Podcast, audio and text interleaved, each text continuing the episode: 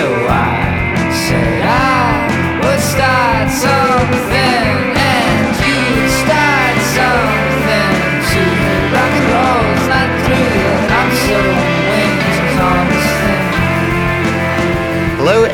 welcome to episode 1157 of Effectively Wild, a baseball podcast from Fangraphs presented by our Patreon supporters. I'm Ben Lindbergh, a writer for The Ringer. My co host Jeff Sullivan is on vacation, so I've got a guest, and a good one. On December 15th, Fangraphs writer Travis Sawchik declared that the Angels had won the offseason. Maybe December 15th seems a little early to declare a winner to the offseason, but if there were a winner, you'd be hard pressed to pick any other team. The Angels have not only re signed and extended Justin Upton, won the Shohei Ohtani sweepstakes, traded for Ian Kinsler, and signed Zach Cozart, plugging two of their most glaring holes from last year's roster. But they've also begun to replenish their previously barren farm system at the same time. MLB.com's Jim Callis just named the Angels farm system one of the five most improved in 2017. In addition to their major league signings, they also picked up Braves shortstop Kevin Maitan, the best known prospect who was set loose in the wake of the Braves international spending scandal. So they've improved on all fronts. They've done it without taking on payroll. They're at about 142 million right now, which would be down more than 30 million from last year's team.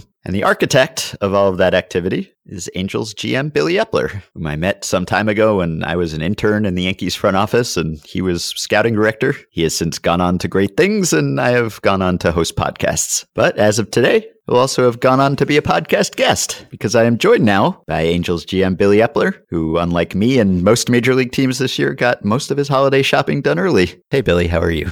I'm well, Ben. How you doing? Doing very well. So I want to get to all the activity that you've had in the last couple months and Shohei Ohtani and all the rest. But if we could just go back in time a couple of years, you just hit your two year anniversary as Angels mm-hmm. GM a couple months ago. And to flashback to that time, you obviously inherited Mike Trout, which made you the envy of every other GM, but you also inherited a farm system that was consistently among the lowest rated.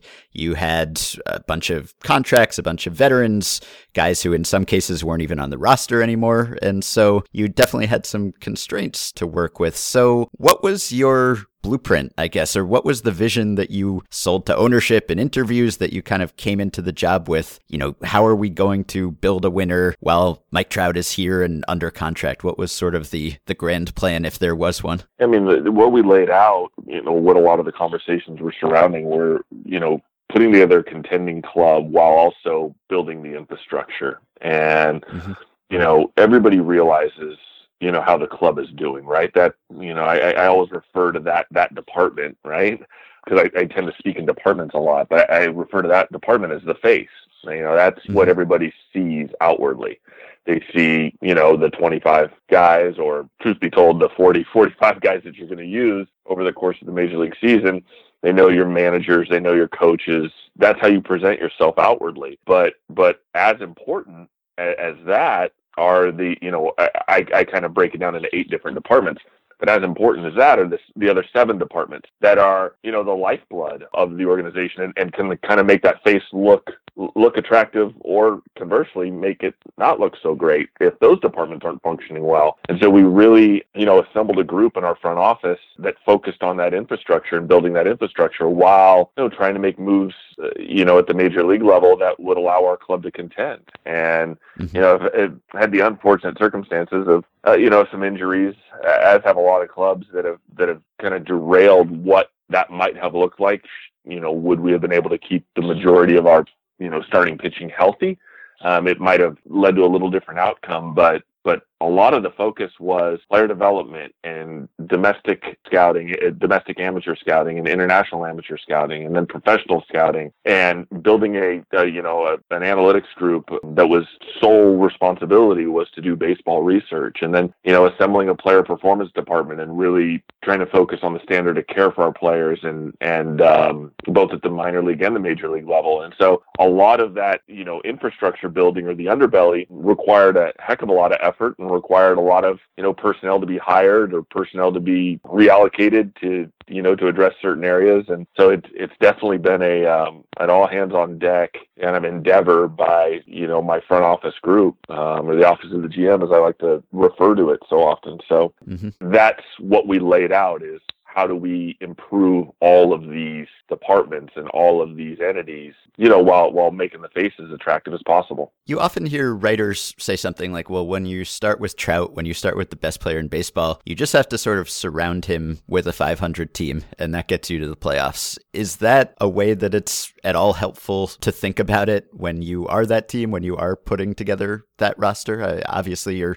happy to have him, but does it simplify the job in any way or or dictate the job that you do in any way that say having two players who are good but not Mike Trout level would? I, I tend to not look at it that way because you know when when you're looking at the player pool, you know if I were to take that that approach, then I would only look at a certain area. And I, mm-hmm. you, you, know, I don't want to say this, or I don't want this to come across how it, how it, it might it might sound, but that that tends to try to put you more towards aiming towards mediocrity. Like, hey, if you just shoot for average, well, that's mm-hmm. great, but but that's not really, you know, that's not really in my own makeup. I, I want to shoot for as as I want to aim for perfection, knowing that it's it's not attainable. But if I aim for perfection, then I then I got a chance of reaching greatness. And if I aim for greatness, then I'm probably going to reach good. If I aim for good, I'm probably reaching average. If I reach for average, I'm probably you know achieving below average, so on and so forth. And so I've always kind of set sights high, and you know, oftentimes that doesn't fall that way. You don't execute the perfect trade or you don't sign the the number one target in free agency, but but it doesn't mean that, that I'm not going to knock on those doors and, and, and aim for that. And so that that's kind of more of the approach that, you know, myself and, and our staff, you know, th- that we take. And, it, you know, in certain areas, there's opportunity cost and, you know, there, there's always the, the risk assessment that, that goes on. But, you know, as we sit, as we sit down and, and look at those things, I mean, that that's more of our mindset is to, is to aim for as, as good as we can get at every single position. So the headline acquisition, of course, Shohei Ohtani, this isn't something that you necessarily could have used used as the foundation for a five year plan or something. You don't know if he's going to come over. You don't know if he's going to choose you out of the 30 teams who would be happy to have him if he does. And then it falls into your lap. And I don't want to make it sound like you didn't play a part in that because, of course, you had to convince him to come. And so from the outside, you know, we read that he says he felt a connection to the Angels. And it's not completely clear without being in that room, without talking to him, what it is about the angels that made him choose you over everyone else. And from your perspective, you probably don't want to overanalyze it too much. You're just happy it happened. But can you give us a sense of the preparation that made that possible? Whether it was you're scouting him for years, you're having pre existing relationships, you're coming up with responses to his survey questions that intrigued him, whatever you think it was that led to that decision. I'd love to hear about it. Yeah, I mean, you know, I, I do, you know, I do tend to, to just appreciate the fact that, that he's here. Um, and, and I, mm-hmm. to your point, I don't, I don't overanalyze it. You know, I know that a lot of clubs put their best foot forward and, and ultimately, you know, like I, I was talking to our owner during the process that a lot of this is out of our control or all of this is out of our control. Right. You know, ultimately he's going to have to feel comfortable. And you know the the the way that we went about it and and I, I know a lot of clubs you know had you know a, a, particular or a similar presentation or maybe a maybe a different way that they went about it. But but from our standpoint we, we just tried to let him see what this organization would be like through the eyes of a player and talk to him a little bit about you know how we do things and our processes for doing things how we evaluate things how we manage our players you know and and how we you know the tools that we do provide and how we go about teaching our players how to use those tools. And so that was a little bit of you know the 10,000 foot view of, of how we went about it with him. You know I, I i'm sure that you know being on a club that you know has resources but is also in a desirable place to live and so on and so forth i'm sure some of those things came into his into his thought process. But at the end of the day you know i never sat down with him and say what was it about us? Why did you choose us? You know i mean he mm-hmm. kind of he let me know like I, I feel very comfortable here. I feel very comfortable with you know all the people uh, you know around around the Angels, and I'm looking forward to you know playing at, at the major league level. And it just kind of it just kind of went from there. And, you know, I know that we've got months to go, obviously, before even spring training, let alone opening day. There's so much that has to be settled and decided before we find out how he'll be used. Can you talk about any of the considerations, at least that will go into this, the things that you'll be looking for over the next few months that could help determine that, whether it's how he prepares in spring training, how Albert looks in the field, all the factors that could go into this decision? Yeah, I mean, ultimately, you know, we have all of our players end up connecting with, you know, our player performance department. And, and what we're trying to just, what we're trying to analyze is, is how they're feeling, right? How, you know, to use this, uh, you know, this race car analogy, how the race car is performing. And mm-hmm. and so with Shohei, you know, obviously there's unique demands on him from both the pitching standpoint and, and the position player standpoint. We've connected with a lot of his staff in Nippon Ham, mm-hmm. and we're actually making a trip over to Japan here shortly to sit down further with him and, and ask some specific questions and, and do a little bit of an assessment on him at that moment in time. But how we're going to approach it is is exactly that. Just get a sense for how his body's feeling, what his normal routine is. But ultimately, you know, we've laid out a number of different schedules, some that have, you know, a six man rotation, some that have, you know, a five man rotation. And, and we've looked at a, a, number of different permutations and how to best, you know, manage the workload of all of our players. And uh, it's not a secret that, that we haven't had starters that have, you know, clicked the 30 start number in the last couple of years. Mm-hmm. And so what's our best way to do that and is that is that realistic and should that still be our goal or should our goal be 28 starts or 27 starts and so these are conversations that are still ongoing and and are very fluid between myself and Mike Scioscia and Charlie Nagy and, and Bernard Li our director of performance and Adam Nevala, our head athletic trainer, and, and Steve Martone and, and Jonathan Strangio, my two assistant GMs, and we're having this this dialogue pretty regularly to, to really understand how, how we want to go about doing this. And, and you know, fortunately, we're, we're not in a position where we have to make a decision right now, but w- we are laying laying the groundwork, you know, with our players and, and with our staff, you know, that this might be, you know, an avenue that we that we pursue. Mm-hmm. And in the weeks leading up to the signing, it seemed like every other question we got from a listener was about some crazy hypothetical loophole where you could sign Shohei Ohtani and somehow sneak some extra money to him under the table. And we kept saying, guys, the CBA is pretty strict about this. It doesn't seem like there's a way around it. Plus, it doesn't seem like money is really his primary concern here. Has there been any extra scrutiny in the wake of this signing relative to a typical signing, just sort of MLB doing its due diligence to make sure that everything was above board? No, not to my knowledge, none. Uh-huh. You mentioned the six man rotation possibility, and you mentioned the injuries that you've had in the rotation over the past couple of years. Is there any kind of concerted plan that you can come up with at this point to say, well, uh, you know, obviously no one in baseball has figured out how to prevent pitcher injuries, but it seems like some teams are at least trying some things, doing some research. Is there anything that you have put in place this winter that you're hoping to put in place this season to kind of curtail that? Or, you know, when you put together this roster and you put all this work into constructing a team and then injuries happen, I would imagine there has to be a something of a helpless feeling as you watch this happen and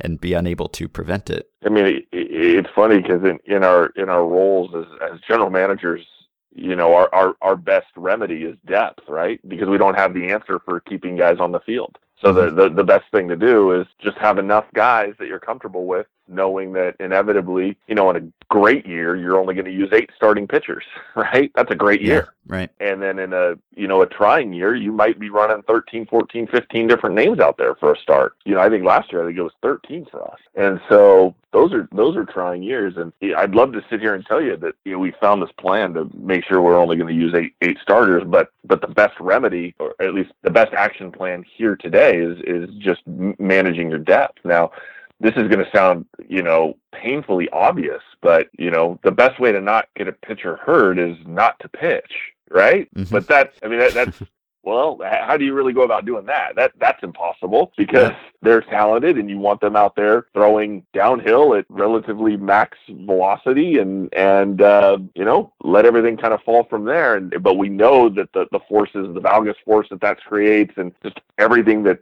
that comes with that. And and then as you kind of dive deeper into the kinematic chain and and understand, okay, you know, if things go on in the hip or things go on in the shoulder and things go on in the elbow, and the, just the the connectivity between those things, you know, between that sequence, then you know you're trying to ask yourself the question of okay, okay how do I lessen the forces on uh, you know on these individuals, or how do I allow biomechanically for more time to go by where they might be able to handle that consistent load or that consistent or increased volume and so on and so forth. So we're always studying the the relationship of that. And I have people that went to school for things like that and people that are way smarter than myself looking into those things and then, you know, giving me the dumbed down version so that I can understand it and mm-hmm. and sit down and, and really start to digest it. But but we are looking at, at a number of different things, as are as are a lot of clubs. Mm-hmm. You know, we're not unique in this. There's there's clubs that have you know spent a lot of money and resources into this, and you know, but but at least from our approach and the things that we can control is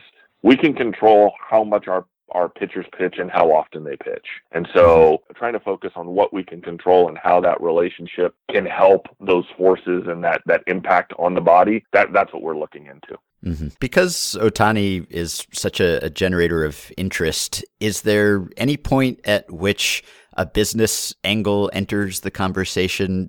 Attendance hasn't been a problem for you guys. You drew very well last year. But with someone like Ohtani, who fans are so eager to see, obviously they'd be more willing to come out to the park if he's playing four or five days a week instead of one day a week.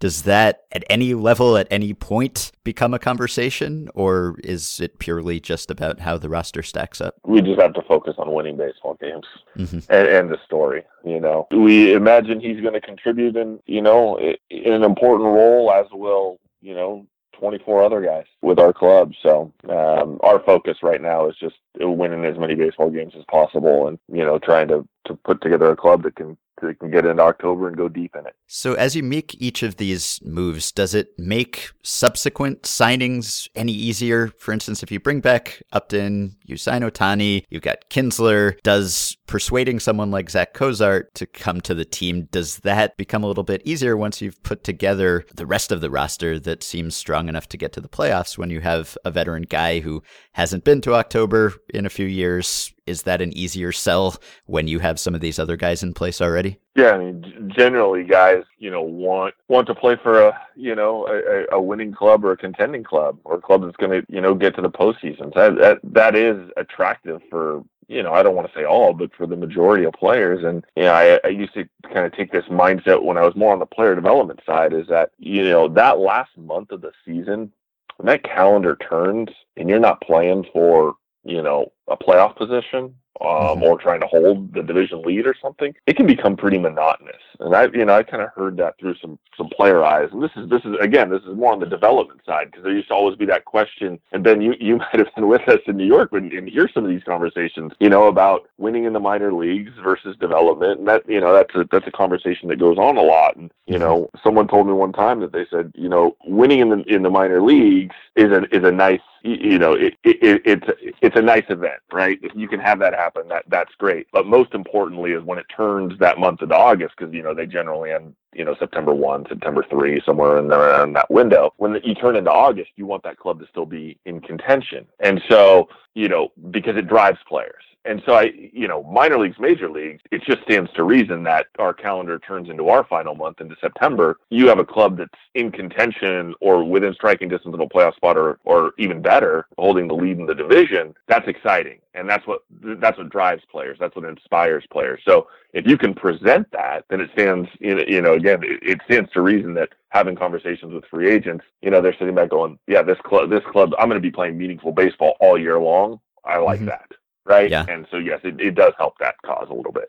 And with Cozart in the fold, regardless of who ends up getting the bulk of the innings at first, with Cozart, Maldonado, Kinsler, Simmons, you have the makings of just an all-time defensive infield here, and this was already a strong defensive team. And that seems like the hallmark of a lot of moves you've made in the past couple of years is prioritizing defense. Is that a philosophical thing that you prefer a, a defense oriented team, or do you think that the market is still undervaluing defense relative to maybe some flashier skills? You know, I I think that I'm basically taking the approach with with my staff that all we're trying to do is just grow the differential, right? Mm-hmm. And and we're not necessarily gravitating one way or another. It does. I mean, everything has every everything has you know the butterfly effect, right? So mm-hmm. if we're playing better defense, that would lend itself to less pitches you know, thrown by our pitchers because we might be converting more balls and play into outs. Less balls thrown by the pitchers might end up, you know, like back to our workload management aspect, might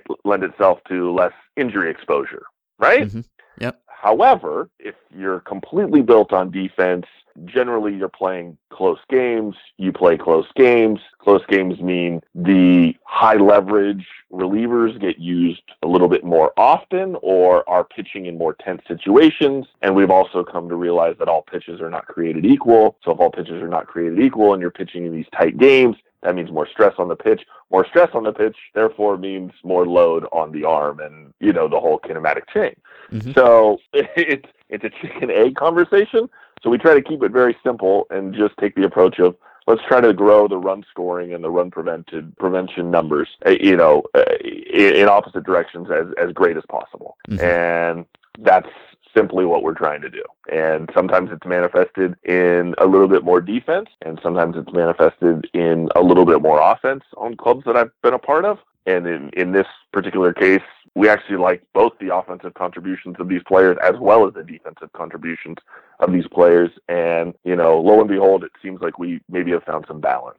Mm-hmm. So, how do you evaluate someone like Cozart, who was a valuable player even as an average or below average hitter, but obviously took an enormous step forward at the plate this mm-hmm. past season? And this can be kind of a blind spot for public projection systems that will just sort of mm-hmm. regress and look at the past three years. And, you know, the mm-hmm. projection system at Fangraphs says, well, Zach Cozart is a, a league average hitter in 2018. And mm-hmm. if he is, that's fine. He'd still be valuable. But how do you decide the difference between the guy whose breakout at his age will be sustained and the guy who's going to fall back to earth a bit? What kind of factors can you look at that maybe are a little harder to evaluate from afar? I mean, some of the, you know, the predictive analytics that we run or we'll look at, you know, are going to, you know, drive into the some of the batted ball profile and things of that mm-hmm. nature. But then I, will tell you, a lot can be uncovered when you start talking to players mm-hmm. and you have interviews with with guys and and and you start to present some of these things.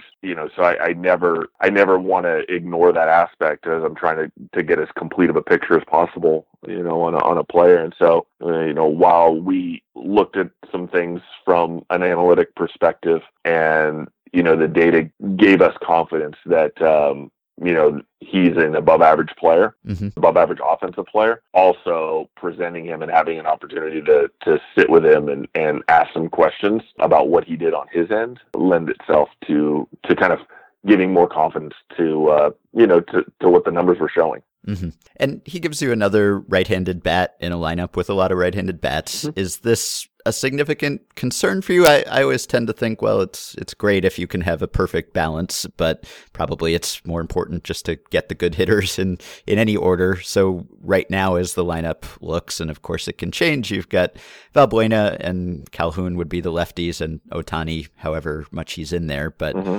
it's you know fairly heavily right-handed. Is that something that mm-hmm. you would like to correct, or that you see all else being equal as a disadvantage, or do you not lose a lot of sleep over that. You know, a lot of our a lot of our guys have had you know pretty productive you know splits against both handedness. Mm-hmm. We don't really have a glaring hitter that's susceptible one way or another, and so it, it's not you know this significant concern on our part. You know, I know that you know if you're talking against against a right-handed pitcher, you know Mike Trout hits all pitching, um, Justin sure. Upton hits all pitching. You know, Valbuena is a, a north of an 800 OPS guy against against that. Cozart's you know near an 800 OPS. Albert Pujols is north of a 750 OPS. Kinsler's you know I mean So in that vein, I mean, you have productivity and again to kind of go back fall back on what we were just talking about that defense shows up no matter who the, you know on, on the other side too so mm-hmm. if we're again trying to just grow that differential you know having those guys out there on the defensive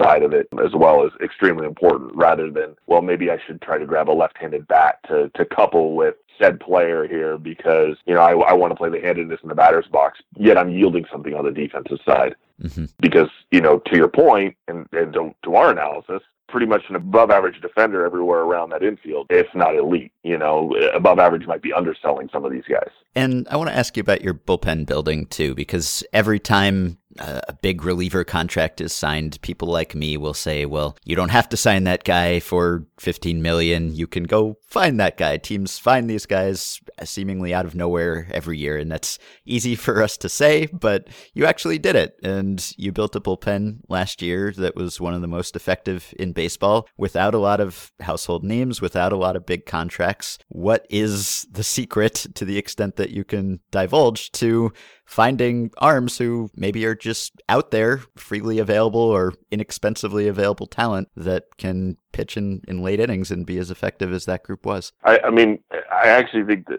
a, a lot of it goes to Soch and his, you know, kind of willingness to sit down with with these relievers and talk to them about their usage and and letting them just kind of understand our approach to to leverage and leverage situations. You know, we're we're looking for pitchers that have you know a particular set of set of criteria that they kind of fit our philosophy. But outside of that, you know, we're just we're just approaching it with a mindset of you know communicating as well as we can with the player, letting them understand that you know our approach to in-game management and going from there, and and having the buy-in from from those guys to to do that. So you know that that in and of itself is kind of the biggest slice of the pie of how we had a successful bullpen last year. And, you know, we're, we're continually trying to, you know, turn over rocks and see if there's something that can be, uh, you know, uh, made of a particular pitcher. And, and maybe it's, maybe it's something as simple as throwing a particular pitch more or less. Maybe it's, you know, something biomechanically on as far as, you know, positioning on the mound or, you know, th- there's a number of different elements and, and we are trying to, you know, actively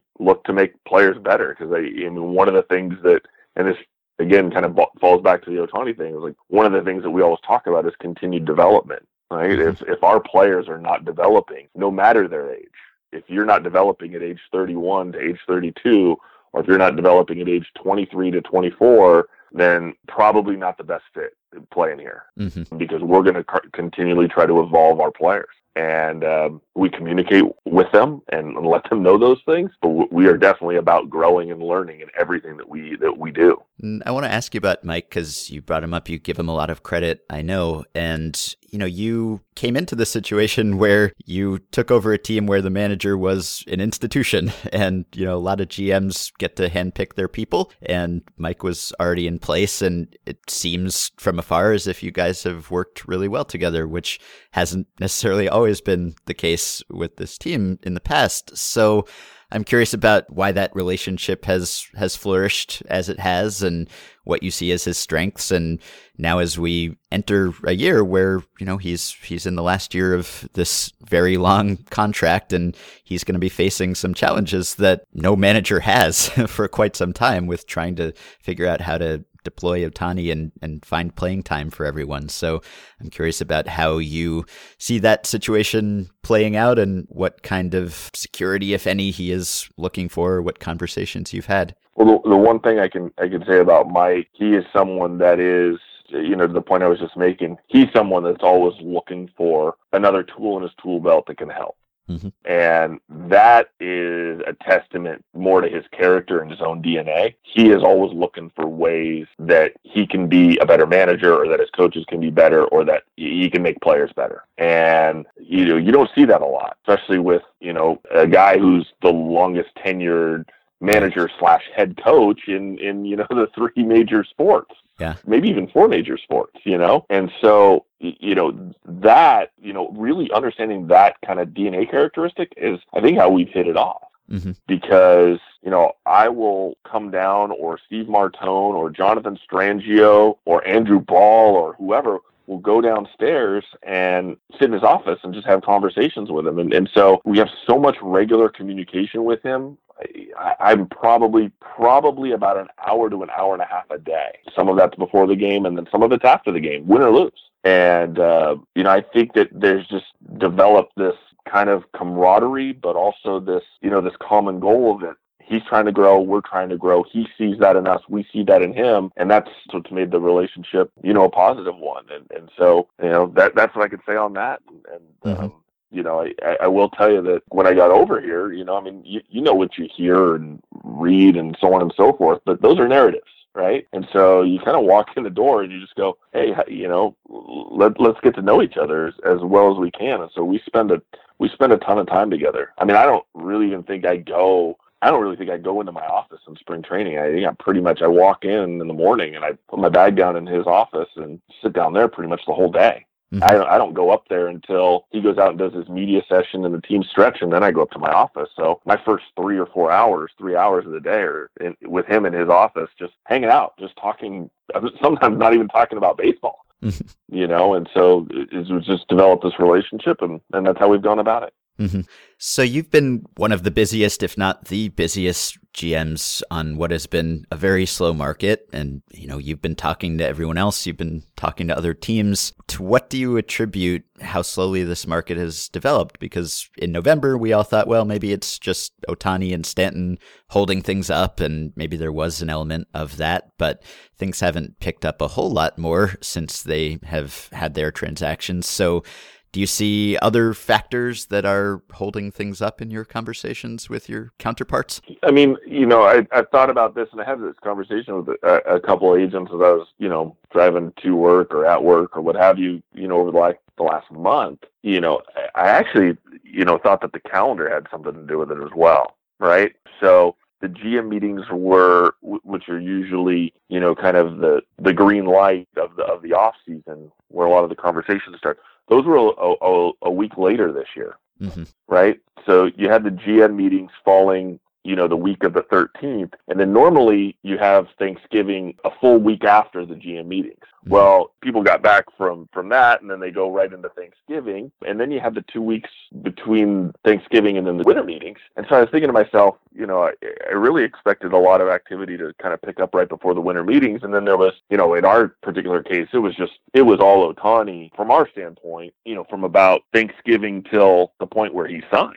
Uh-huh. And uh, and then you also had the you know the Stanton the Stanton stuff going on as well. And so I've read so many different narratives out there, and I'm sure that each one you know plays a factor into it. But but ultimately, I really couldn't tell you, Ben. You know, I think you know maybe maybe teams are just generally are are, are more pragmatic. You know, maybe it's you know a lot of the a lot of the big fish you know that are out there uh, out there in the marketplace are still out there, and so there's some people drafting off of them, mm-hmm. and so that's what's tying up. I have no idea. Right. I, I couldn't tell you, and and I and I guarantee you, it, this is this I can tell you. It's not one thing. Yeah, I can I can promise you that it is not one thing. Mm-hmm. So yeah. it just is what it is, and you know, eventually, uh, it, you know, clubs will fill depth charts and players will find homes, and that's just the way it'll happen. Mm-hmm. So yeah, it'll it'll take place. Yeah, I, I agree with you, and I wonder, you know, just we coming off a season when baseball was so stratified. It seemed you had these several elite teams, and then you know you had a big gap between them and and a lot of the league, and there are teams that are kind of looking forward to the future, and other teams that are seemingly set almost the day the season ended. And I, I wonder whether there's just a scarcity of teams that are kind of in the Angels position where you're in that part of the win curve where every win really ups your odds considerably. Mm-hmm. And if so, I guess you guys have taken advantage of that. So while while everyone else has has been kind of dragging their feet for whatever reason or many reasons, you've been busy. So I guess it's worked out well for you. So I just want to end, I guess, by asking you. You know, you were assistant GM for years. You were working in scouting for years. You were learning from Brian Cashman for years. I'm curious about what, if anything, you still take from your time with other organizations, with the Yankees, watching Cashman, an experienced GM, work as sort of an apprenticeship before you got the big job. What you take from that time that still helps your decision making now? Yeah, I mean, by far and away, Cash is my my biggest mentor in the game. I mean, there a lot of a lot of people from Bill Schmidt to Damon Oppenheimer, you know, really help help shape me and grow me. But speaking to somebody that prepared me to to to sit in the seat I'm currently in, working right next to Cash during that time, was, was extremely valuable. And so, you know, I mean, I'm sure you, you can remember, you know, all of the all of the games, you know, where I'd be sitting there and, and Stick would be coming into Gene Michael would be coming into the office, and, and he and I would sit together for during games and so on and so forth. And mm-hmm. Stick taught me a lot about you know that the relationship between you know the the front office and and the coaching staff, and then you know, but watching Brian and how he went about everything that he did, it was always with the mindset. And I remember him telling me this a, a couple different times that like I have to do everything in my power so that if I'm not here, I leave this place in good shape, mm-hmm. right?